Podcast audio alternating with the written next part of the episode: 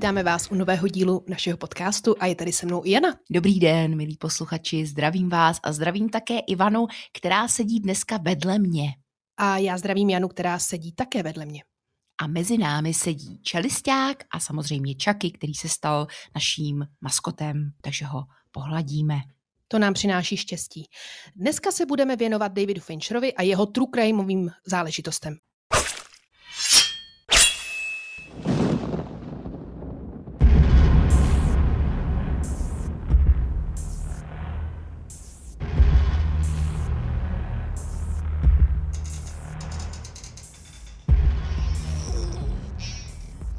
Dneska se budeme věnovat notoricky známému filmu Seven od Davida Finchera z roku 1995. Všichni ten film určitě znáte, ale možná nevíte o tom filmu úplně vše. Pokud by se vám líbilo to, co od nás uslyšíte, tak budeme moc rádi, pokud nám dáte odběr a samozřejmě se můžete i v našem díle těšit například na Zmizelou a nebo co ještě rozebereme? Zodiak a Panic Room neboli Úkryt. Tak jdeme na to. Jano, prosím tě, kdy jsi viděla Seven a taky se ti chtělo tak zvracet? Já jsem viděla Seven, když mi bylo asi 17 a zvracet se mi trošičku chtělo a hlavně jsem se neskutečně bála Breda Pitta. Nebála jsem se samozřejmě těch vražd. Co ty? No za mě to byl úplně děsivý film v devadesátkách a s velmi překvapivým koncem. A je to teda kultovní záležitost Davida Finchera. Musím říct, že těch devadesátkách byl sice teda film, který hodně lidí bavil v kinech a děsil, což bylo Mlčení jehňátek. Mm-hmm. Ale myslím, že Seven se tomu velmi vyrovnali a vlastně doteďka je to takový film, který hodně filmů se snažilo pak napodobit, ale docela neúspěšně, že jo? Tam byly ty filmy typu Sběratel kostí, jako Pavouk, což je taky film s Morganem Freemanem. Prostě takové lacinější imitace a i úvodní sekvence s hudbou od Nine Inch Nails byla často napodobována, že jo? Mm-hmm. Jak tam mhm. ten vrah se připravuje. Tak mi řekni, co jsi zjistila o tom filmu? Nějaké věci, které nevíme, my posluchači obyčejní. No možná budu říkat něco, co už jste samozřejmě slyšeli, ale pokusím se, aby tam byly i nějaké perličky. Scénaristou je Andrew Kevin Walker, který se tímto snímkem opravdu velmi proslavil a do dneška je to jeho nejlepší scénář, který napsal. Tam se řešil ten konec. Ve chvíli, kdy byl Fincher přizván do tohohle projektu, tak dostal scénář z verzí, kde tam na závěr dojde teda k setnutí hlavy té blonděté hrdinky. Takže děkujeme a... ti, že spoileruješ no, pro lidi, kteří to třeba neviděli. Ne, spoiler samozřejmě bude, pozor, to si když tak vypněte. Finchera tohle hrozně zaujalo, chtěl to točit, jenomže pak se to produční společnosti, která to produkovala, samozřejmě zase tolik nezamlouvalo, protože jim to přišlo až moc přehnané, takže se tam pak jako handrekovalo, jak to bude, nebude. Nakonec tedy to vyšlo tak, jak to vyšlo. Gluttony. You want to come take a look at this? Greed. No one touches anything. Sloth, wrath, pride, lust, and envy. Seven. You can expect five more of these. Body was found on Tuesday morning. I hate this city. We're gonna get who did this. This will be the very definition of swift justice. There are two more bodies, two more victims. This guy is methodical, exacting, and worst of all, patient. Co se týká těch tří hlavních aktérů, což je samozřejmě teda náš opěvovaný Brad Pitt, Morgan Freeman a také samozřejmě Kevin Spacey, tak Brad Pitt eh, nebyla úplně jasná volba Finchera, to spíš na začátku vypadalo, že to nedopadne, nicméně tyhle dvě ikony, dneska už ikony si spolu sedly, oni si rozumějí i mimo teda filmovou branži, takže po nějakém setkání hnedka Brett jasně vybrán. Morgan Freeman tam se ladilo, kdo hmm. ho nahradí a nakonec si myslím, že je to jedna z jeho nejlepších rolí.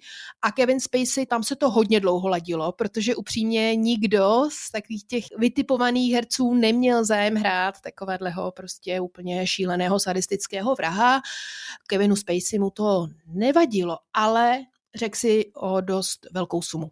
Takže oni mu to nechtěli dát a Kevin Spacey na to vzpomíná tak, že v pátek dostal kol, jo, bereme tě, v pondělí nasedl na letadlo a v úterý točil. No a ještě ten Andrew Kevin Walker, já jsem s ním teďka viděla nedávno rozhovor, on je strašně takový cool týpek, dělal, že jo, i scénář ke Killerovi a on se nechal inspirovat pro ten scénář svými vlastními zážitky z New Yorku, byť teda to město tam není, že jo, specifikované, že prostě mu to přišlo tak strašně hnusné a plné kriminality, drog a temné, že ho to inspirovalo a pak i hodně se pohyboval v těch různých jako nebezpečných čtvrtích, takže to je vlastně trošku víc jeho baby než toho Finchera, že jo? Jo, to máš úplnou pravdu.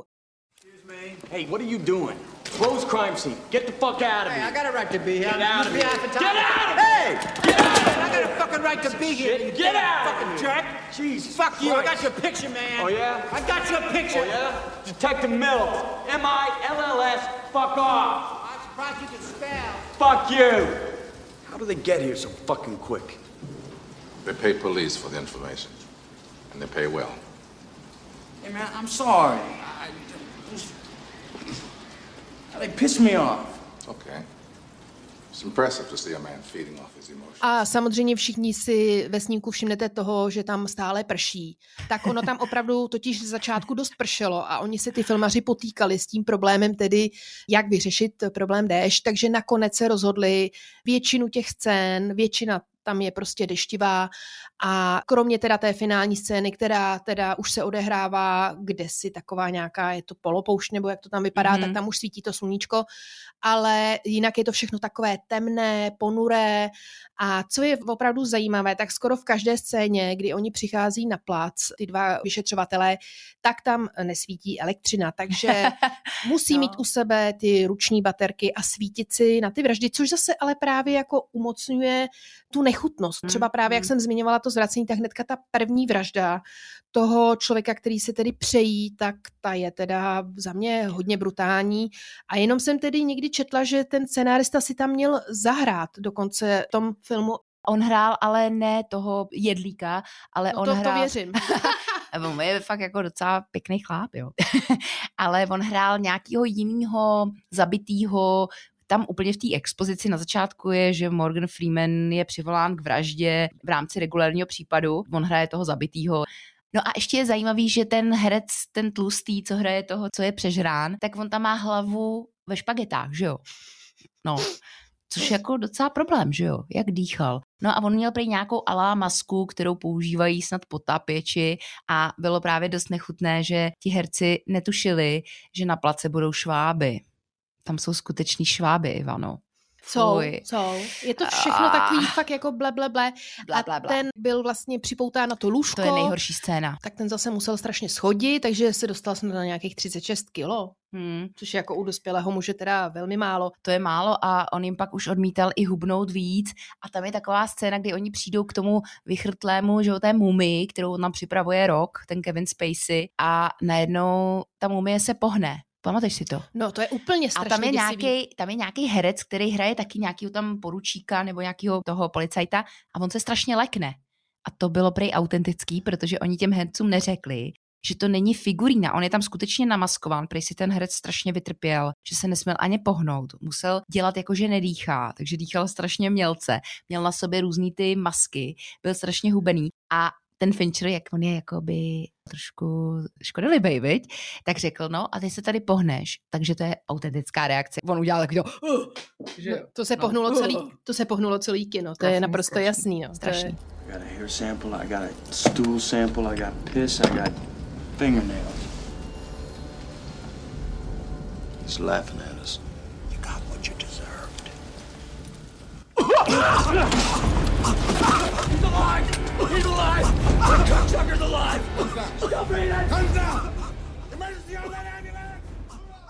Ještě jsme tedy nezmínili partnerku Breda Pitta, což je Gwyneth Paltrow. Samozřejmě to bylo velké překvapení, že ona se v tom filmu objevuje a tím, že teda ten závěr je takový drsný, tak to bylo docela pro mě jako teda překvapující. Do toho filmu ji právě přitáhl Brad Pitt, protože oni spolu možná už v té době chodili nebo si mm-hmm. spolu začínali a jenom jsem chtěla zmínit, asi si vybavuje, že tahle herečka se později proslavila ještě také jednou věcí. Víš jakou? No, tak mi to pověs, nevím. No, ona je autorka svíčky zvoní vagíny, takže... Co to je, prosím tě? No to je ono, ono se to prodává. Fuj, ona žije ten ezo antivax život. No, taky tam bylo víc těch kandidátek, viď?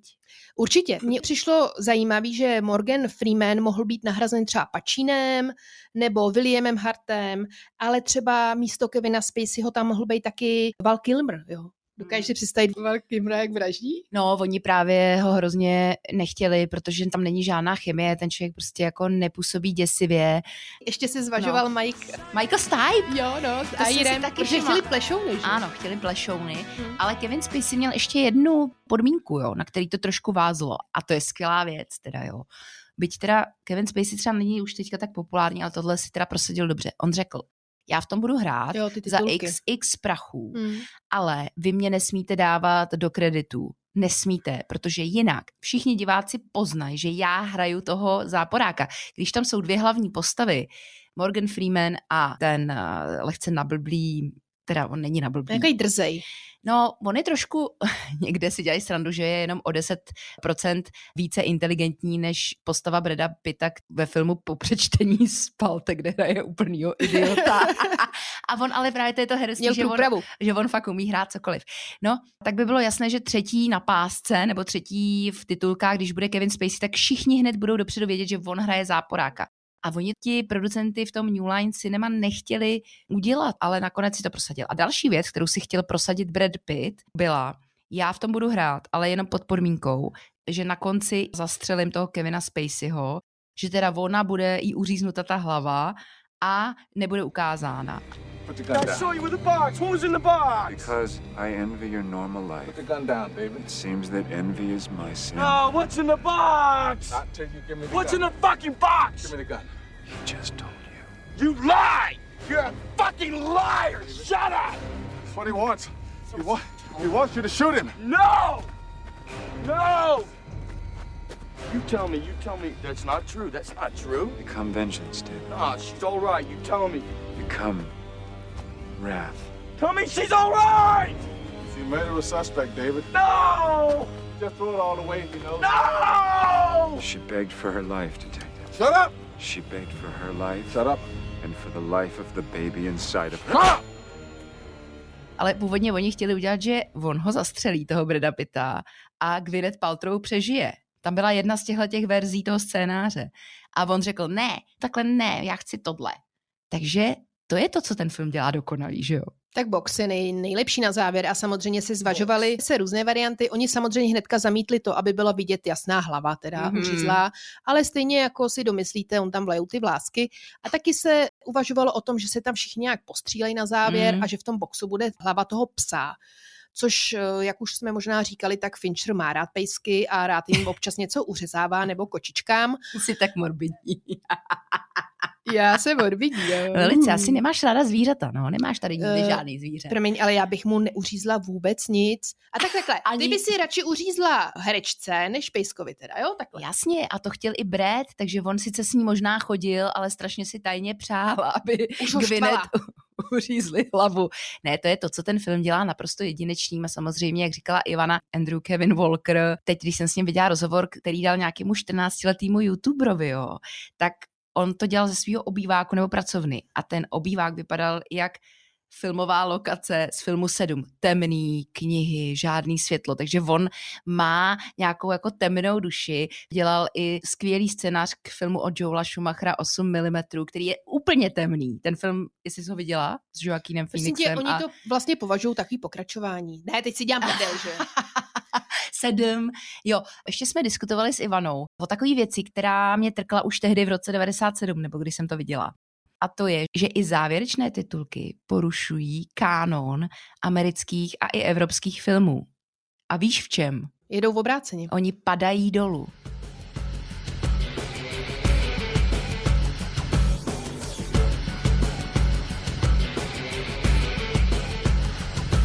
There's always a diamond friendly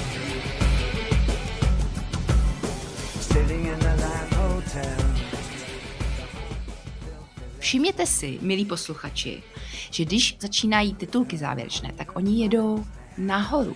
protože pro oko je i příjemnější, že se dívá na text, který jede nahoru.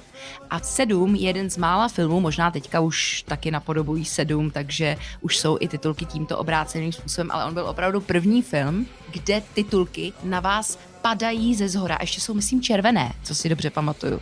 A to je strašně nepříjemné, že jo? Je.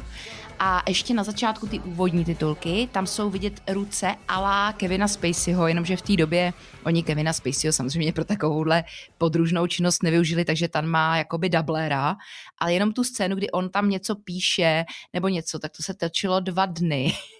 Celá sekvence, jak připravuje si ty vraždy, že jo, nebo připravuje se do hudby Nine Inch Nails se točila devět dní a jako ta sekvence strašně ovlivnila titulky ostatních filmů. Možná k tomu natáčení, on totiž David Fincher nerad používá vlastně ruční kameru. On se snaží všechno jet na takovou tu pevnou, ale Seven udělal velkou výjimku a měl tam výborného člověka za kamerou. Je to iránský kameraman, taky se podílel na snímek například Pláž nebo Evita. Já tady mám jeho jméno, ale pravděpodobně vám nic neřekne. Jmenuje se Darius Kondy. To Iránec. A možná bych ještě zmínila jednu věc a to je, že se uvažovalo o tom natočit nějaké pokračování ale samozřejmě nikdy k tomu nedošlo, i když scénář se opravdu rýsoval, ale nedopadlo to. Nakonec toho scénáře se v pozdější době natočil film v mysli vraha, takže pokud se chcete podívat na takovou jako rádoby Seven 2, tak v mysli vraha. Hmm. Já bych chtěla říct ještě na závěr takové vyznání tady pro Ivanu. Já jsem nikdy ten film moc ráda neměla, ale zpětně uznávám, že opravdu má úžasnou tu atmosféru, skvělý scénář a ještě snad později u jiných filmů budeme mluvit o tom, co on dělá všechno s kamerou, protože i sám David Fincher začínal také jako asistent kameramana, takže on umí i s kamerou a můžeme se tedy vrhnout na další film. Samozřejmě ten film byl velice úspěšný, to asi nemusíme zmiňovat. 360 milionů dolarů box office, no. No jenom bych na závěr řekla, že pokud vám chybělo opravdu pokračování sedmičky, tak si puste aspoň s Bradem Pittem sedm let v Tibetu. Určitě no. Nebo teda 8 mm, nebo 12 opic. Nebo aspoň... 7 statečných. Nebo prostě něco si puste. Tak pojďme dál. My jsme minule skončili Fight Clubem. Hned pod Fight Clubu si střihnul David Fincher film, který se jmenuje Panic Room. V české distribuci překládáno jako Ukryt, je to film s Jodie Foster, Kristen Stewart, Forrestem Whitakerem a Jaredem Letowem. 4,200 square feet, four floors. Hardwood floors throughout, as many as six working fireplaces. Oh God, it's huge. Yes, I don't know if you have live-in help. No, no, no, no, it's just the two of us. Huh, that's strange. What? Is this room smaller than it should be? You're the first person to notice. No one from our office had the slightest idea. It's called a panic room. What? A safe room. Castle Keep in medieval times. Poured concrete walls, to je film, který nejsem si úplně jistá, že všichni z vás viděli. Ivano, ty jsi ho viděla, viď? Několikrát? Já jsem ho viděla asi dvakrát a teď jsem se ho samozřejmě taky pustila a je to opravdu výborný film, pokud trpíte klaustrofobií, tak doporučuju, puste si to, zhasněte si u toho. A... Já jsem myslela, že řekneš, je to dobrý film, pokud trpíte takovou tou alergií na sluneční světlo, protože v tom filmu je strašná tma. No to taky, ale myslím, že pro klaustrofobiky to není, že jo?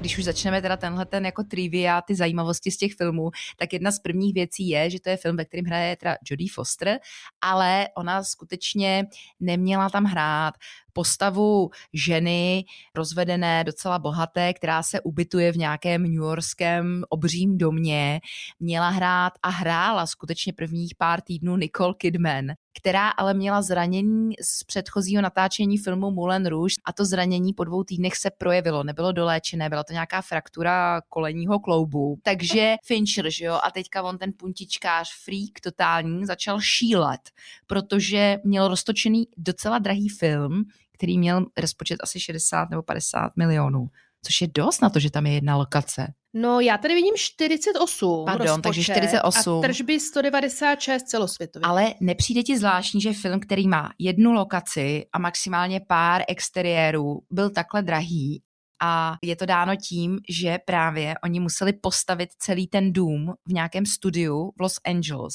jakože dům, protože oni nemohli točit v reálném domě. A to z toho důvodu, že když se na ten film podíváte, on je docela už starý, 2002, tak tam vidíte různé zase to, co dělá Fincherovské filmy mistrovskými díly. Ta kamera projíždí různými stěnami, tak to jsou samozřejmě CGI efekty v té době tedy 2000, ale velmi dobré, jo. Možná i lepší než teďka, když projíždějí stěnami. V jiných tam je filmech. třeba průlet konvicí, že jo? Ano, tam je průlet, tam je průlet uh, tou air condition, že jo? Tady je hrozně vidět, že točil ty reklamy, že tyhle ty záběry mm. to má prostě vyzkoušený a jo. jako to se mi na tom teda líbilo no, strašně. Ale musel mít to postavené, protože odstraňoval ty stěny občas. A taky ten dům, jak se posouvá děj, tak se ten dům ničí. Pořád je čím dál tím víc rozbouráván, protože to home invasion movie.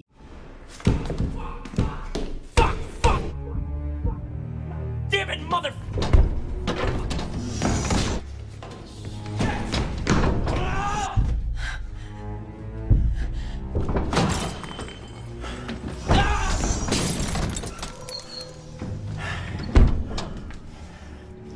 That's seven years bad luck nějaký kriminálníci chtějí vykrást dům, ve kterém ale už bydlí Jodie Foster a ona tam má tu panic room, což je přesně taková ta místnost, že jo, takový ten bunkr. Room, the panic room. No, you gotta press emergency stop.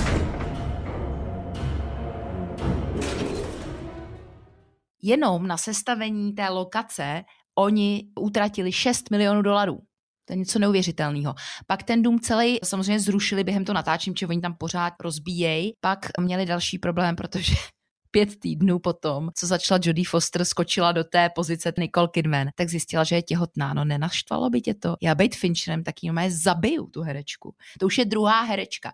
Takže oni jí vyměnili hadry, že jo, aby neměla upnutý kostýmek, tak jí dali vytahaný svetr Jenomže pak už to bylo dost vidět a když bylo final screening, když to viděli ty producenti, tak řekli, no tak to v žádném případě, to se musí přetočit. Takže další zdržení, počkali, až Jodie Foster porodí a ona asi měsíc po porodu šla dotočit konec, kde fakt jako už bylo vidět, že je těhotná. Plus ještě na konci toho roku, někdy 2001, dotáčela ještě další scény. A potom ještě byl problém s koncem filmu, protože ten konec je zase antikatarzní, jak už jsme se tady několikrát zmiňovali. To prostě nesplňovalo u těch testovacích projekcí očekávání kvalitního konce. A Fincher řekl, no to ne, my to nemůžeme přetočit, my bychom museli znovu postavit tu už rozmlácenou dekoraci toho domu, že jo. Hmm. Plus měl ještě 3D model, že jo, aby si to mohl všechno připravit dopředu ty záběry a taky to bylo asi 100 natáčecích dnů, nebo prostě strašně moc. Jeden záběr se točil dokonce stokrát.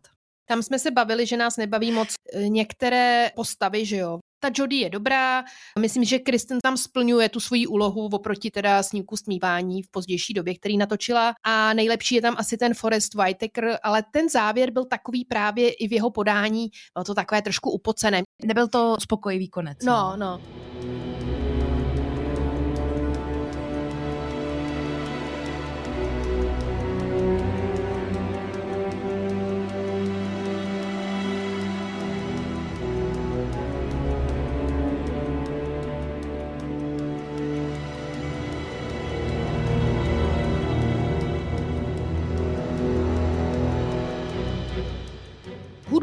Howard Shore, on opět dobrý, využil no. možnosti, on mu dělal hudbu X7 a myslím si, že ten Howard Shore prostě umí depresivní muziku, to jsme si říkali i minule třeba uhry. právě, přesně, já jsem myslel, že říkáš uhry, že říkáš beďa. Jo, jasně, uhry. Howard Shore má No, uhry. ale jinak tenhle snímek samozřejmě nebylo jaký to wow, jako třeba byl ten Seven, ale myslím si, že právě ty tržby docela, jako že si na sebe vydělal na druhou stranu nestal teda malý peníze, no. Zase ten Fincher je prostě minimalista. A víš, proč ale si vybral tu jednu lokaci?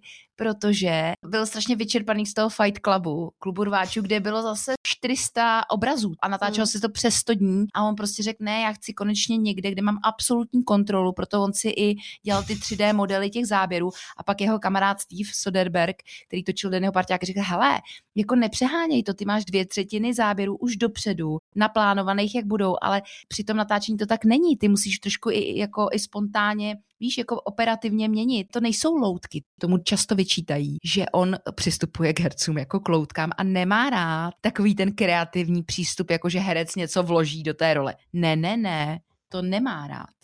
No, některý herci se na něj, myslím, že i trochu stěžovali, že prostě, že to chce furt dokola a dokola, dokola. Jo, a ještě poslední věc, že Jodie Foster musela odstoupit z šéfování poroty v Cannes, jak my říkáme v Kánově toho roku, protože byla zaneprázdněná a i kvůli tomu teda filmu, aby bylo to jako objektivní, no. Jako dobrý film, no, ale spíš tak jako takový meditativní, když už jste třeba jako, jako dobrý film. Jako dobrý film. Ještě řekni už... nějaký hodnocení, to se mi moc líbí. Dobrý film. Jako dobrý, když opravdu dobrý film, když jste meditativní film. typ. Mě teda vadí trochu Jodie Foster. A Kristen Stewart, pozor, Kristen Stewart si docela užila chudinka, protože ty její scény s tou Jodie byly nejvíc opakované scény a záběry. Hmm. A víš proč? Protože David Fincher tak bazíroval na tom, aby úroveň herectví byla srovnatelná s Jodie Foster, že kdykoliv jí přišlo, že ta Kristin, jakožto dítě, že jí bylo asi 13 let, nesplňuje, tak řekl, tak znova. Takže taky to točili třeba 50krát. A i kvůli návaznosti, proto to taky točili chronologicky. Muselo to být strašné. A samozřejmě CGI efekty, které ty nevidíš, jakože pozadí domu, že jo, protože to nebylo točeno v New Yorku. Si, si, si, cinema Možná jsme se ještě nebavili o tom, proč vlastně David Fincher točí takovýhle filmy. Teď se budeme bavit o Zodiakovi, že jo? Z roku 2007 a to vyloženě je už teda podle skutečné události. Zodiak byl sériový vrah v Americe v 60. až 80. letech. Ani se neví, koho, kolik lidí vlastně zabil. Neví se, koho zabil. A ani koho Takže... ne neví se, koho zabila, ale ví se, že existoval. Koho se asi teda ví, ale ano. řekni mi, Jano, proč si myslíš, že je fascinovan Fincher? Já už jsem na to přišla. No. Já jsem si myslela v minulém díle, že to je tím, že on má nějakou tu uchylku, že jo, deviaci, jo, to existuje deviace na sériové vraždy a vrahy, ale já jsem to pochopila. On slyší hlasy, které mu říkají, toč filmy o sériových vraždách. Can I tell you a secret? Sure, man. I see dead people. Man, this shit is awesome. Yo, son, you gotta roll some No asi jo. A on si hlavně v každém tom snímku vybere jiný ten úhel, což je zase docela dobrý, že netočí jenom ty kriminálky, netočí jenom Seven a třeba pak se dostaneme k Tvý zmizelí, že jo, to je oblíbený Tvý film Jany. A pak ještě samozřejmě další věc, že on točí hodně podle knížek, jo, že si prostě vždycky vybere nějaký autora a to je i v případě tedy Zodiaka, to je kniha, kterou napsal vlastně jedna z těch postav, která se v Zodiakovi objevuje. Je to ten karikaturista, který je tam vlastně jakoby hlavní hrdina v tom filmu. Jmenoval se Robert Graysmith a on napsal knížku o Zodiakovi. Asi myslím, že tam i vytipoval zhruba, kdo by to mohl být. A tím se vlastně Fincher inspiroval a natočilo to Paramount Pictures. Zodiac was my job. It is not yours. He's still out there, Dave. Killing is his compulsion. It drives him, it's in his blood. Jeez. What? Squirrels. This is the Zodiac speaking. I have a gun. I can give you a lift to the service station. Do you always go around helping people in the night? I'm not the Zodiac. And if I was, I certainly wouldn't tell you. Dokonce Fincher, jeho tým, vynaložili finance nějakému detektivovi soukromému, který se snažil najít Zodiaka. Představ si, až takhle byli jako důslední. A ten film je hodně o tom vyšetřování. Bohužel. Co, bohužel, to právě možná Ač ten film je velmi ceněn, tak si myslím, že divácky se zase ty předpoklady tak nenaplnily, protože ty tržby byly zhruba, no ani ne dvojnásobné. Stál 65 milionů. Točil se v Los Angeles a San Francisku a to musím říct, že v tom filmu je hrozně hezky udělané. To období od roku 1969 zhruba až do roku 1980. Je tam skvělá hudba, kulisy a to se mi strašně na tom, na tom filmu líbilo.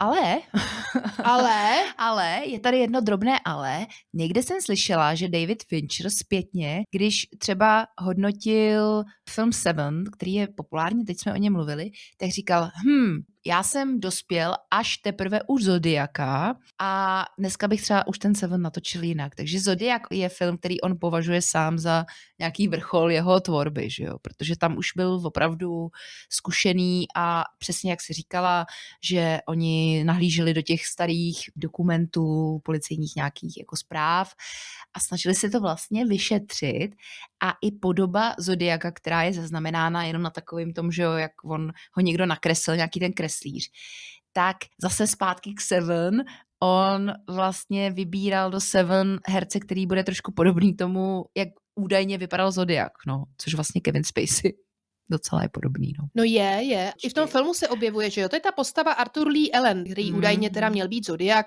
nikdy mu to stoprocentně nebylo dokázáno, on nosí ty hodinky Zodiak. Mm-hmm. Což je John Carroll Lynch ho hraje, no, což je takový docela jako strašidelný herec. Ne, on je opravdu ideální pro typy těchto rolí. Ano. To, co všichni odmítali hrát v Seven, možná kdyby tento herec dostal nabídku do Seven, tak by taky přijal. Co si myslíš? Mm, jo, jo, jo. A Zodiak byl natáčen na digitální kameru, což byla taky novinka pro Finchera. A je to všechno takové jako do žluta, do modra, je to prostě no. takový jakoby... Jako ten Mindhunter, že jo? Trochu. Je to strašný Mindhunter, ano. Jestli úplně, znáte si... seriál Netflix, ano. ty scény, zase to letadlo, takový ty žlutý barvy hodně, vej? takový ty jako ano. snížený tóny, desaturace. Já mám radši jeho modré filmy. no a je tam skvělý Mark Ruffalo, to uznej, že ten tam hraje báječně. If it went to trial, all the defense would have to do is call Sherwood to the stand. And there was no way of getting Allen into court in the first place. Because there was no evidence, Robert. What do you mean there's no evidence? You have him seen with the ciphers, the military boot prints, the same size shoes and gloves, the most dangerous game, the Zodiac watch, the background of school children, the, the misspellings of Christmas, the bloody knife. All circumstantial. Paul Stein's shirt, his wallet, his keys. We should have found one of those things in that trailer. We didn't. That's the tr- Okay.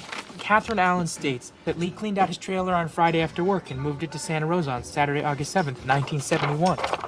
You interviewed him at the refinery on August 4th. Yeah. So he's cleaning out his trailer, he's moving it to a different county 48 hours after you interviewed him? Hodně se tam řeší to vyšetřování, řeší se tam taky ta jeho šifra zodiaková, kterou pak využil Kazma ve svém projektu. Tohle je jeden milion dolarů. Aby se k ním dostali, potřebujete tuhle kartu a správný heslo. Ty karty jsou teď v kinech po celé republice. Stačí jenom přijít na ten správný film. Heslo k té kartě je desetimístný číslo. A každý z vás na něj teď může přijít. Stačí jen rozluštit tuhle šifru jak jsi na tohle přišla, to je fakt skvělý postřeh. Jo, a Robert Downey Jr., který tam Janu trochu štve, já, ale, nemám, ale mě nevadí, on tam trošku hraje takovýho alkáče a který se snaží toho Zodiaka najít. Já myslím, že to herecké obsazení je skvělé a myslím, že ta první půlka je opravdu smršť. Dobře, nejsou tam ty vraždičky jako všechny toho Zodiaka, jich tam pár, což samozřejmě jako může někomu chybět, a ten závěr filmu už je takový, že jste trošku v depresi, protože nemůžou Zodiaka najít. Hello? Who am I speaking with?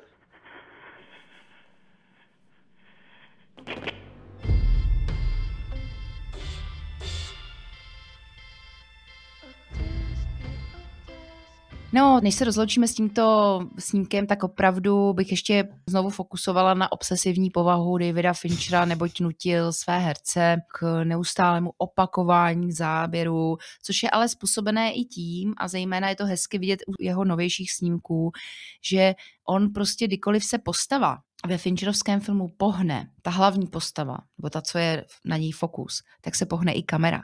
Jako kdybych já teďka pohla hlavou a ten iPhone, který nás natáčí, tak prostě by se taky trošičku pohnul.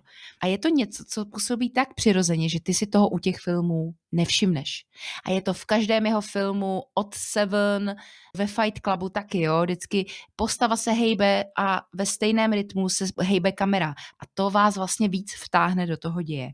Nicméně Jake Gyllenhaal, nebo nevím, jak se to vyslovuje, si stěžoval trošičku na spolupráci s Davidem Fincherem, protože ho nutil některé ty scény opakovat až 80krát. No, Spider-Manovi to nevyhovovalo. On hrál Spidermana? Já myslím, že jo. Nebo možná bad guy tam. No, no. Hmm. A je to teda proto, že David Fincher chce z těch lidí dostat opravdu autentický, přirozený herecký projev. A jak všichni víme, když se točí záběry na první dobrou, tak ty herci se chovají trošičku jinak, než když pak už to točí posté, že jo. No, takže... Ale já myslím, no. že některý čeští režiséři to taky tak dělají no. a dělal to taky pan režisér Krejčík. Nedávno jsem slyšela rozhovor s hercem, který s ním točil a rozplakal se přitom. Hmm. Nicméně nakonec ho donutil a tu scénu dotočil. U Davida Finchera a samozřejmě u toho Zodiaka vidíte jasný styl, jak on točí. To znamená, že on má nejradši, když se dva lidi potkají a něco si sdělují, jakékoliv mm-hmm. informace a to v Zodiaku je prakticky neustále. Tam vlastně je to víc, to mluvení, což mě nevyhovuje. A pak ještě zajímavé. A mě to vyhovuje. A já vím, to by to vyhovuje. a je to správně. Já mám radši tu krev. Já mám radši tu, no nevím, no. Mně se hrozně líbí scéna, jestli můžu trošičku spoilerovat, kdy ne. vlastně ne. Ne. Prosím tě, samozřejmě. Můžeš, Můžu. ano, spoileruj. Já už se tě ano. bojím. Ne, Mně se hrozně líbí ta scéna, kdy Jake Gyllenhaal na konci přijde navštívit nějakého svědka, je u něj v tom sklepě a to už tehdy jsem to viděla v tom roce 2007, tak já jsem z toho byla úplně u vytržení.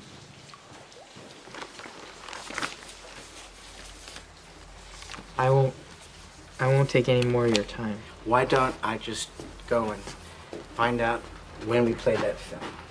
But that's all right. It's not a problem. They're just down in the basement. Not many people have basements in California. I do. Coming, Mr. Graceman? Ty najednou se tak strašně bojíš o tu postavu, že se jí něco stane a není to ale vyřešeno. To je film, který je zase jako, nevím, no, sex s kondomem. Já nevím, jak to říct jinak. Um, sex s kondomem? Jakože to není satisfying, jo, protože mm. prostě Zodiak nebyl nikdy dopaden. A spoustu diváků bylo zklamáno, že tam nemá ten konec, že jo. Ve všech těch filmech tam ten konec je, dozvíš se, kdo je vrah. Tady se nedozvíš, kdo je vrah. A to vadí, že jo. To je trošku takový, mm, a proč, jako potřebujeme ten závěr. Takže tady to taky není spolehlivě ukázáno, ale bojíš se strašně o tu postavu je to zase podpořeno skvělými hereckými výkony a hlavně kamerou, která ona s tebou jde, že jo, pomalu. Ty se zastavíš, ona se zastaví, ta kamera. Ty se koukneš, ona se, jo, ale jsou to tak subtilní pohyby kamery. no, tak to je dobře si z toho všimla právě, protože to jsou samozřejmě poznatky, které vás obohacují a co je docela ještě strašidelné, a to si myslím, že byl taky dobrý nápad v tom filmu, to volání. Jak on ten Zodiak volá mm-hmm. a vlastně do toho telefonu jenom jakoby chrčí. On to prý opravdu dělal, takže zase oni neměli úplně bujnou fantazii. A ještě bych řekla jednu věc, že se mi moc líbilo, jak tam zmapovali nebo jak tam ukázali, jak ty média komunikovali právě toho Zodiaka a to se opravdu stalo, že on zavolal tomu moderátorovi mm-hmm. do toho mhm. živého vysílání, protože si myslím, že to jasně ukázalo na tom, že když je ten případ kriminální takhle zveřejněn a medializován, tak to má úplně jiný zvrat a možná proto toho Zodiaka ani nechytli. Že? Who am I speaking with? This is the Zodiac speaking. Is there something I can call you that's a little less ominous? Sam. Sam. Is there somewhere we can meet Sam and talk about this? Meet me on top of the Fairmont Hotel without uh, anyone else or I'll jump. Have a unit go to the Fairmont Hotel. Sam. Yes. Do you think you need medical care? Medical, not mental. Do you have health problems? I'm sick. I headaches. Headaches? No. A ještě jsem si všimla, že jak on tam volá občas, tak oni schválně použili asi tři herce, kteří telefonují, protože přesně Zodiak nebyl dopaden a i ta postava, co hraje John Carroll Lynch, není to prostě asi on. Takže vy nemůžete říct, aha, to je John Carroll Lynch, já ho poznám podle hlase. Ne, oni použili tři herce, vy to nepoznáte. Za mě je to strašně dlouhý, víš, že to nemám ráda ty dlouhý filmy, Ivana si v tom libuje, no problém, jako. No problém. Je to dlouhý, je to dlouhý. Uh, pojďme dál, protože teď bychom se možná mohli taky podívat na to, jestli David Fincher dokáže točit film s ženskou hrdinkou. Samozřejmě, on miluje ženy, že jo? to už jsme si něco jako Christopher Nolan je počkej, miluje. Ale když jsme u toho, tak to je vlastně dobrý point. Natočil film Zmizela a to je film o manželství. A jak to má David Finch s manželkama, no?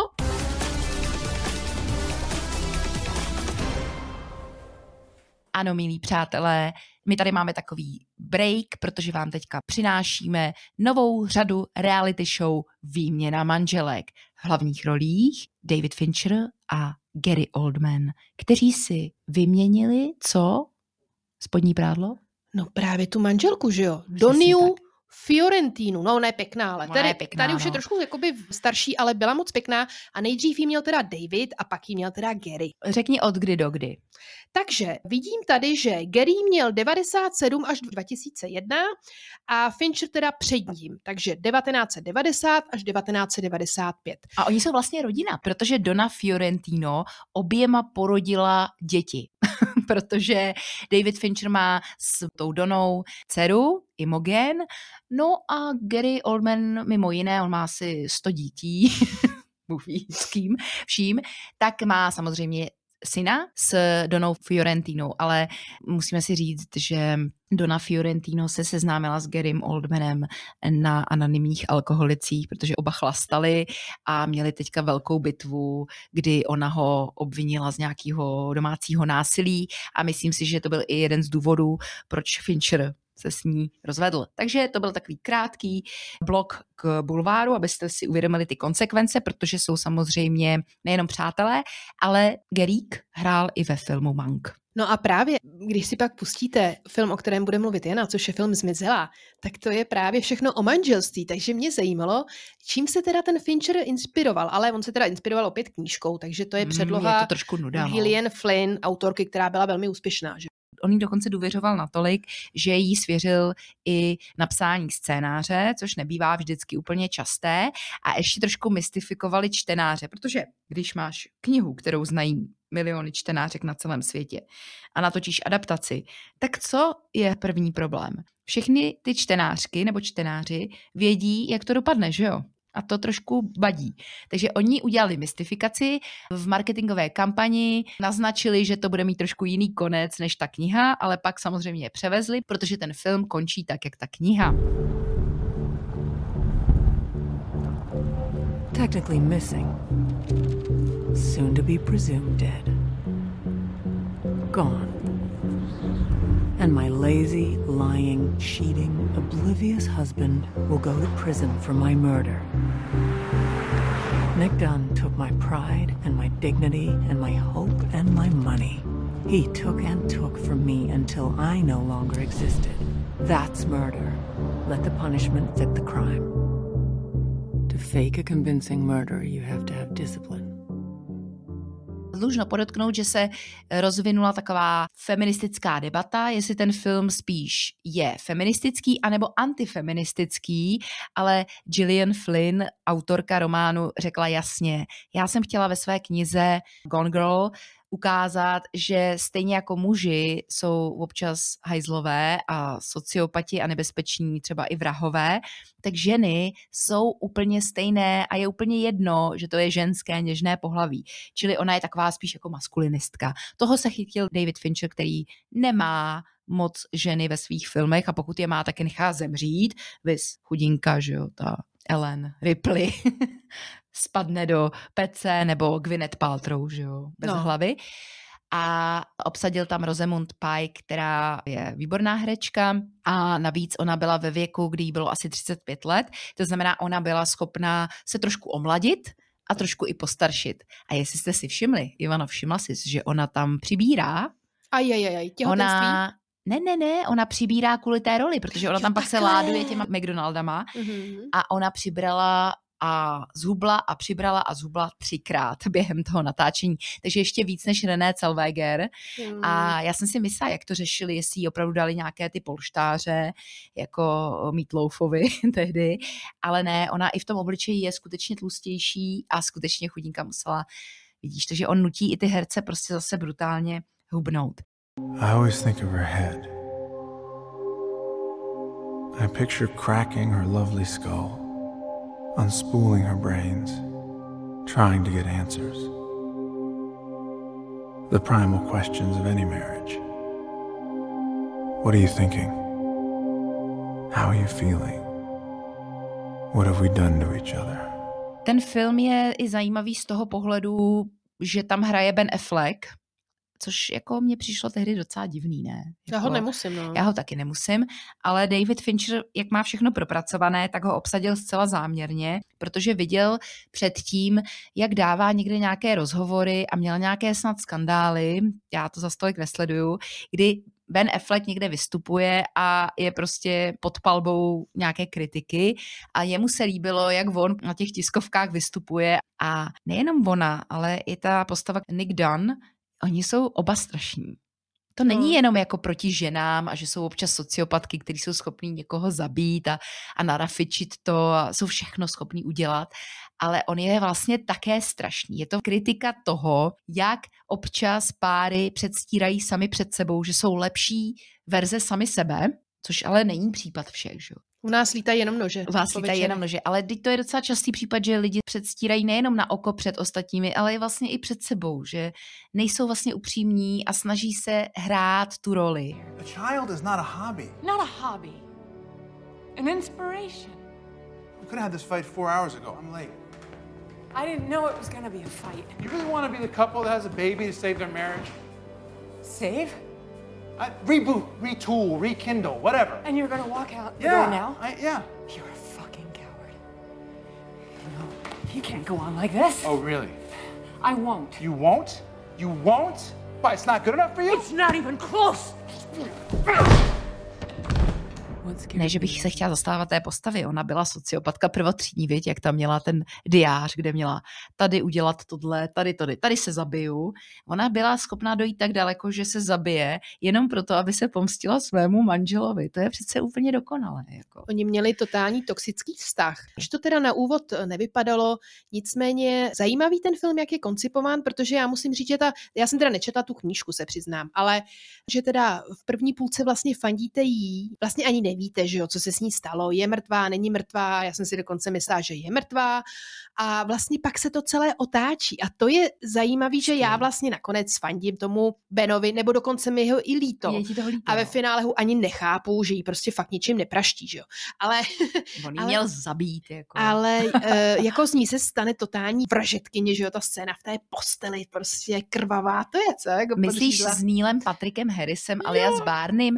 Tak to jak, je jsem, jediná... jak jsem potkal tvoji matku. To je jediná věc, která mi přišla trošku mimo. Já toho herce fakt miluju, on je Mhm. skvělý, ale mně se tam prostě nehodí. A počkej, ale víš to, že mě se tam vlastně na toho slizouna, který jo. celý život stolkuje, vlastně se mi tam hodil, protože on je hrozně slizký. A jestli si pamatujete, milí posluchači, v How I Met Your Mother je jedna epizoda, kdy postava Barneyho, který že jo, střídá ty holky, vysvětluje uh, zákon Crazy Eyes, jo, že úměrnost bláznivosti nebo nějaké šílenosti tvé potenciální milenky musí být přímo úměrná tomu, jak je sexy. A on tam skutečně ukazuje ten graf. Není možný, aby byla nad hranicí sex šílenosti. Ona do grafu sex šílenosti nepatří, je jen sexy. Cože sex šílený graf? Názorná ukázka. Holka může být šílená, pokud je úměrně tomu sexy. Když je takhle šílená, musí být takhle sexy. Když je šílená takhle, musí být takhle sexy. Hlavní je, aby vždycky byla nad touhle přímkou. Někdy se jí říká funkce Vicky Medouzový. Buchta, se kterou jsem chodil. Lítala přes tu čáru jak tenisák. Vyholila si hlavu, pak schodila pět kilo. Podle mě vidličkou a šla na plastiku. Asi bych ji měl zavolat. ale tady v tomhle filmu on vlastně skončí, že jo? Takže to je taky možná interní reference na ten seriál. Možná je to trošku joke, že postava Možná jo, Barneyho možná jo, fakt to no. schytá úplně jako brutálně a ona je tam teda děsivá, jako tam je ta krvavá lázeň, viď, v té posteli. A jak tam přijde za ním k tomu domu, že jo, No. celá od krve. Ona byla nominovaná za svůj výkon na Oscara a to teda Fincher, ty jeho filmy měly asi 30 nebo 25 nominací na Oscara. Bohužel Fincher nikdy nic nevyhrál, takže bude muset si počkat. No. Hmm, Za hmm. Killera to nevidím teda. Já taky ne. Hmm. A co se týká té herečky, tak já jsem ji zaznamenala v romantickém snímku Pícha a předsudek, kde hraje takovou milou, naivní a velmi krásnou ženu. A tohle byl teda pro mě úplně obrat o 180 stupňů, jo? Viděla jsi to? No a teďka, když oni tam souložejí v té knihovně, tak tam ano. si někdo všimnul, já teda ne, že jsem ADHD, ale někdo si všimnul, že tam je kniha Pícha a předsudek. Geniální. A naopak Ben Affleck hrál ve filmu Chasing Amy. A ta jeho manželka se v tomhle filmu jmenuje Amy. Takže to je zase jakoby interní joke. Look, I, I don't know, but certainly doesn't prove she's pregnant. We have her medical records coming. Good. So let's talk while we wait, okay? Let's start over here. Scene of the crime. You see, we've seen dozens of home invasions. Dozens and dozens. This area right here, it looked wrong from the second we saw it. Whole thing looked staged. I mean, watch this. on v tom filmu Ben Affleck chtěl hrát tak moc, že dokonce stopnul produkci svého filmu, který zrovna režíroval, protože Ben Affleck i režíruje a ve finále si myslím, že je dobrý. Jediný, co mi tam trošku nesedělo, je, že postava jeho dvojčete, která hraje ta herečka Kuhn, vyskytuje se opět v Mindhunteru, víš, která ta vyšetřovatelka, psycholožka, ano, ano. tak ona je asi o 10 let nebo 15 let mladší než, ona je snad stejně stará jak já, jo, takže opravdu nemohla hrát dvojče Bena Afflecka. Je to trochu poznat No, filmu. on není třicátník ani náhodou, No ještě se mi líbí, že to je taková kritika i těch médií, že jo, docela drsná. Jako jak supy se prostě sletí na nějakýho chudáka a úplně ho rozcupují, že jo. Zase vlastně, jako v tom Zodiakovi, Jako no. v tom Zodiakovi, no. Mm, mm. Dobrý, no. Rosamunda Pike měla trošku problém, že jí David Fincher buzeroval na place, tak to nás nepřekvapí. A vždycky, když šla na mobil a on si toho všimnul, že ona si tam jakoby surfuje na mobilu, protože, že jo, při natáčení hodně dlouho čekáte. No, než vždyť se to jo. nasvítí. To známe, že jo? Ano, ano. než se to nasvítí. A tak on jí vždycky poslal mračíka. Jakože vidím tě a přestaň s tím. A naopak Ben, Sti- Ben Stiller. No, Ben Stiller. Ten taky. Ben Affleck, když měl čas mezi těma jednotlivýma záběrama, tak si furt něco zpíval. Takže ten herec, jehož jméno jsem teď zapomněla, co hraje toho právníka, toho advokáta, ten černošský herec, tak ten vždycky už pak jako říkal, víš co, tak tahle ta písnička a on, jo, dokážu to zaspívat. Ben Affleck zná na spaměť texty všech různých songů. So kiss me and smile for me. Let me know you wait for me. Hold me like you'll never let me go. Cause I'm leaving on a jet plane. Tak on má doma zpěvačku, že jo? No, Znova on se fakt to jako vzali. umí, memoruje, úplně na spaměť zná ty texty, takže tohle byla taky taková libůstka. A co řekla manželka, která je producentka, současná manželka, nemyslím Garyho Oldmana manželka, ona se jmenuje nějak Sean Shafin, řekla, no, David to natočil, točil to 100 dní a měl 500 hodin materiálu. Takže to vychází na 5 hodin, 5 hodin hrubého materiálu na den. A to si vím, že se ještě musí ta scéna nasvítit. To není jako, že se jenom točí, že jo. Takže oni museli mít jako šestnáctky, jako blázen. Je to megaloman. Je to blázen.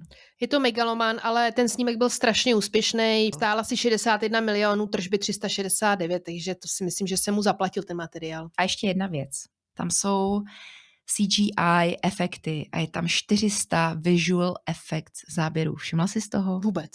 A to je další věc, kterou jsme ještě nezmiňovali. David Fincher používá CGI velice rád. Jak Ivana říkala, točí na digitální kamery, redky a používá CGI efekty, kterých vy si nevšimnete. Typicky, jak je tam ten dům v tom Missouri, nebo kde oni to točili, tak tam vždycky vidíš, že někdo jako kráčí, otevře dveře, je tam nějaká předzahrádka. Green screen, ale jsou to CGI, kterých vy si opravdu nemáte všimnout a je jich tam 400 těch záběrů. Protože on chce mít absolutní kontrolu nad filmovou lokací. Takže ideálně v laboratorních studiových podmínkách a všechno dodělané, ale nevšimneš si to. A to se mi líbí. No, tak jdeme dál. Jdeme dál a zase nás tady čeká snímek, který je zase natočen podle knížky a tentokrát je to Stieg Larsson a to je teda Nor. Mm, on je švéd. Tak je to švéd. A je to teda film Muži, kteří nenávidí ženy. On byl uveden do kin v roce 2011. A je to takové temné a hraje tam Bond, James Bond, což znamená teda Daniel Craig. Což znamená teda Daniel Craig. Ono vlastně se to jmenuje originálu The Girl with the Dragon Tattoo. No a chudák Bond, Daniel Craig, musel přibrat, protože on ten Bond je docela hubený. No je a docela namakaný, když to tady hraje vlastně novináře, takže není třeba, aby měl úplně no, no. takovou On hrál jakoby zároveň Skyfall, takže tam zase hubnul. Je to můj oblíbený film, bych teda chtěla říct, takže nebudu úplně objektivní. Co tvůj? Jo, je to super, si myslím. Opět jsem teda knížku nečetla, takže nemám srovnání, ne, jestli no. se mu to podařilo, ale je to super. A byl to remake, ne? Taky, nebo už ano. ten film byl natočen, že jo? No, ono šlo o to, že ta kniha sama o sobě a i ten film z Nomi Rapas byl strašně populární, takže David Fincher, který měl ale dělat v tu chvíli nějaký jiný projekt, který se jmenoval 20,000 Leaks, něco, něco, a ten projekt mu nevyšel, tak se rychle vrhnul a byla to šup šup, jo, byla to šup šup produkce na tenhle ten film, protože, že jo, samozřejmě obrovský blockbuster, jo, i ta švédská verze byla a ta kniha. Už jsem si vzpomněla, oni se tahali o práva té knížky, takže ono to trvalo Mhm, a vlastně se to celé nějak protáhlo, takže oni pak narychlo nějak schání režiséra a napadli David Fincher. Ano, ano. A Nomi Rapas, kterou znáte i z filmu Prometheus, tak ona nechtěla už hrát. Ona už natočila mezi tím celou tu trilogii, že jo, ve švédské produkci a řekla, jako znovu, že bych to dala, no tak to fakt ne, sorry, jako. No, takže oni scháněli, bylo tam spoustu hereček, o kterých nebudeme mluvit, protože nakonec to přistálo před skvělou herečkou Rooney Marou, kterou znáte z filmu Social Network, která vznikla předtím, rok předtím, a kde má jenom krátkou scénu a ta herečka se skutečně na to hodí a hlavně mezi nimi byla obrovská chemie mezi ní a Danielem Craigem, což je tam docela vidět mezi námi, tedy děvčaty. She's still playing solitaire? She hasn't called anyone. No. We have a cell phone too. So sure she was going to lead us to her. Put your hand back in my shirt. Funguje to tam skvěle, i když teda ona tam má opravdu jako zajímavý vzhled, že jo. Neřekla bych, že to je vyloženě jako romantická bytost, spíš taková temná. A ty si vlastně říkala, že ty piercingy nebylo ani potřeba jí implantovat, že to měla na tom obličeji, ne? No ona je neměla, ona předtím Neměla. neměla, ani jeden, Jo, ale takhle. kvůli té roli ona Mhm. si udělala asi 10 piercingů, Mhm. protože ona k tomu přistupovala skutečně zodpovědně. Musela se naučit švédský akcent angličtiny, musela se naučit jezdit na motorce a hlavně tam má dost nahatých scén. A paradoxně, ona neměla vůbec problém s nahatými scénami. A to se taky musela naučit. to se taky musela naučit. Jak se učí taková nahatá scéna? Eh, no tak normálně sundáš si to, že jo, dobrý den kozy ven a už je to tam. Ale chtěla jsem říct, že samozřejmě není problém být nahatá, když tam máš vedle sebe jako hereckého partnera Daniela Craiga. Ale teď si teda Jana odkopala. No, mě se Takže kdyby přišel líbí, Daniel no, Craig, tak se svíkáš, líbí. Já se přiznám, že mě se tam v tom filmu hlavně, je to jedna z jeho nejvíc zapamatovatelných rolí, když nepočítáme Jamese Bonda. Samozřejmě před Bondem točil, ale tohle je taková jako výjimka, že on nehraje Bonda, což je hrozně sympatická, že on je docela normální jako chlápek. Dokonce první scéna, kterou absolvovala Rooney Mara s Danielem Craigem, byla ta erotická.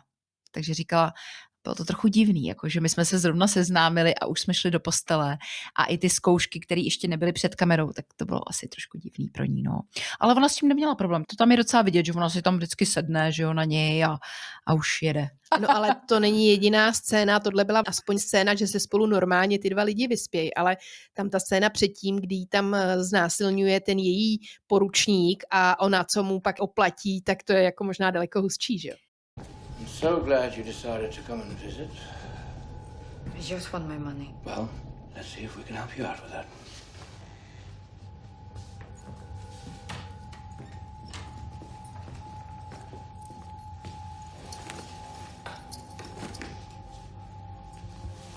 Wait, Is there a problem?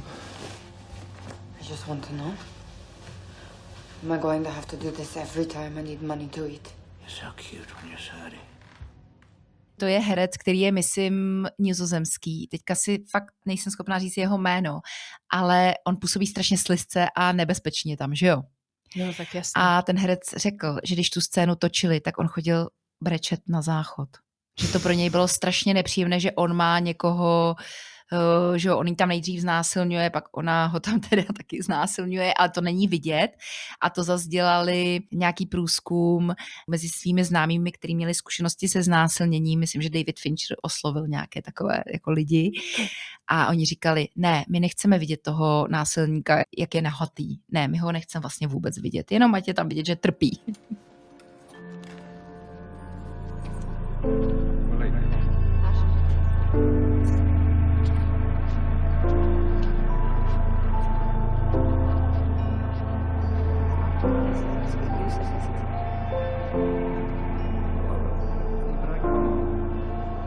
That's what you said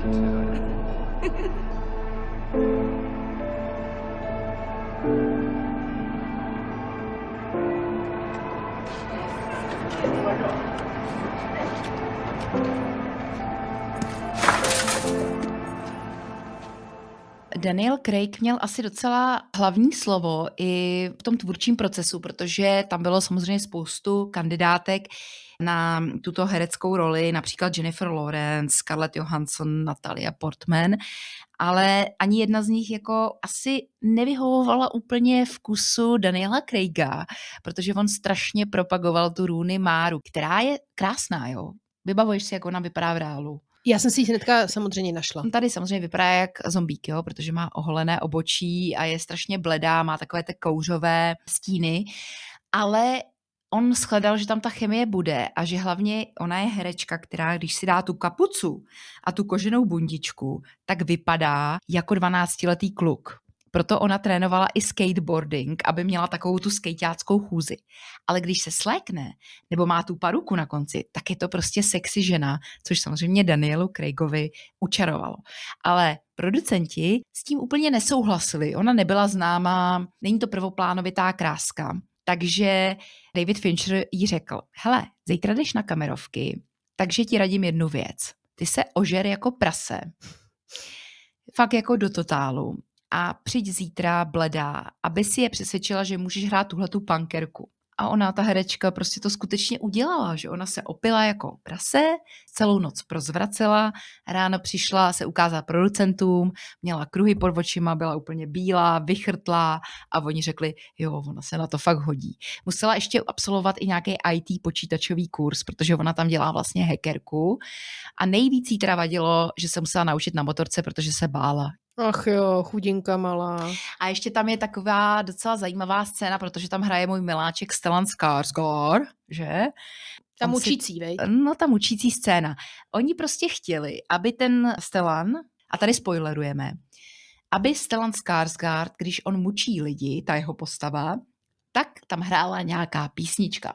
Že to je taková součást jeho rituálu a že jinak to není pro něj ono. No a Daniel Craig opět se podíval na svůj iPod a řekl, no tak zkusíme třeba písničku Orinoco Flow od Eni.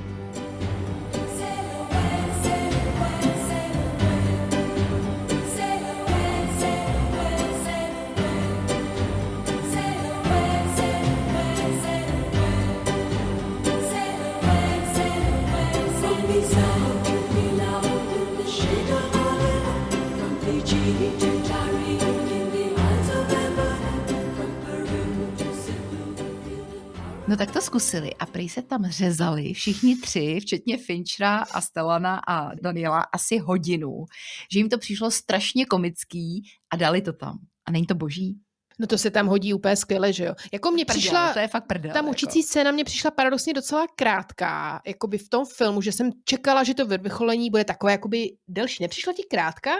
No, mohlo to být delší. Já jsem se těšila, že Stellan, že jo, my ho máme rádi, protože on je prvotřídní sociopatický typ, vis insomnie, a neměl tolik prostoru ukázat to svoje sadistické umění, ale nakonec aspoň tak jako pár desítek, no, pár desítek, spíš deset minut to tam taky je, no. Hmm. A je to překvapující.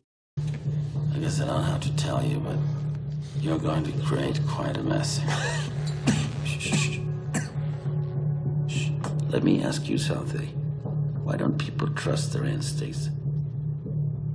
They sense something is wrong, someone is walking too close behind them. You knew something was wrong.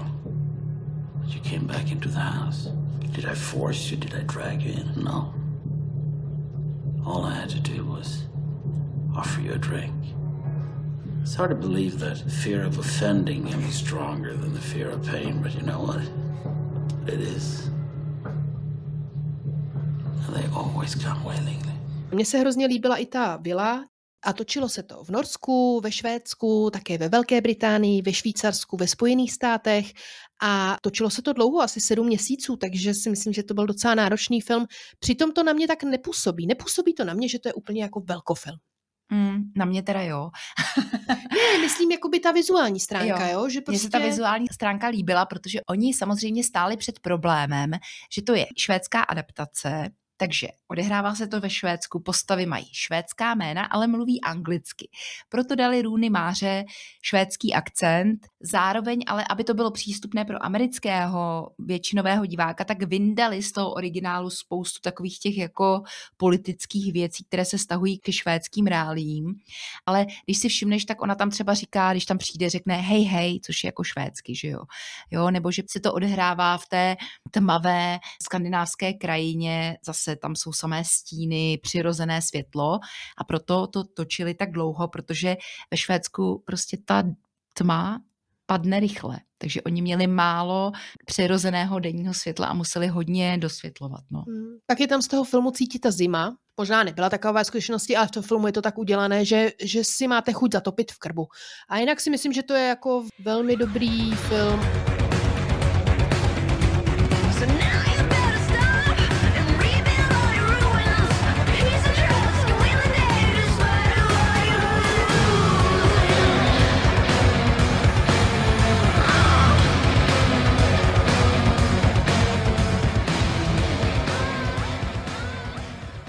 Hudba zase, a tady teda je hudba celou dobu od Trenta Reznora a Atikuse Rose. To se tam hodí, hodí, a je no. vynikající, snad ještě bych řekla lepší než Social Network.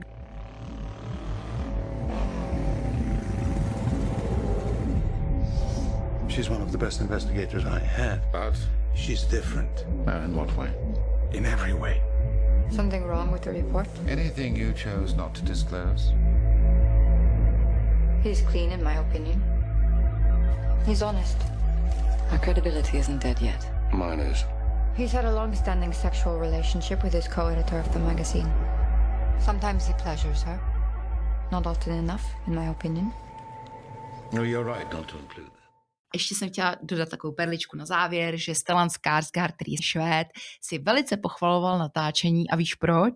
Protože to byl první film za 20 let jeho kariéry, kdy dojížděl na plac jen asi pár kilometrů, protože on bydlí ve Stockholmu a většina filmových lokací byla ve Stockholmu, takže říkal, já jsem byl spokojen, žádný hotely, žádný letadla, já jsem točil ve svém rodném městě, takže za mě pohoda.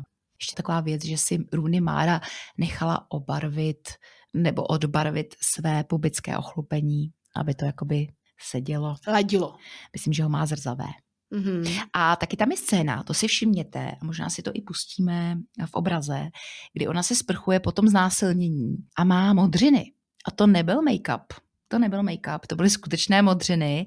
Zase tuhle tu věc točili kontinuálně a ona opravdu se jako mm, prostě zmodřinovala během natáčení toho, jaký tam znásilňuje ten kurátor.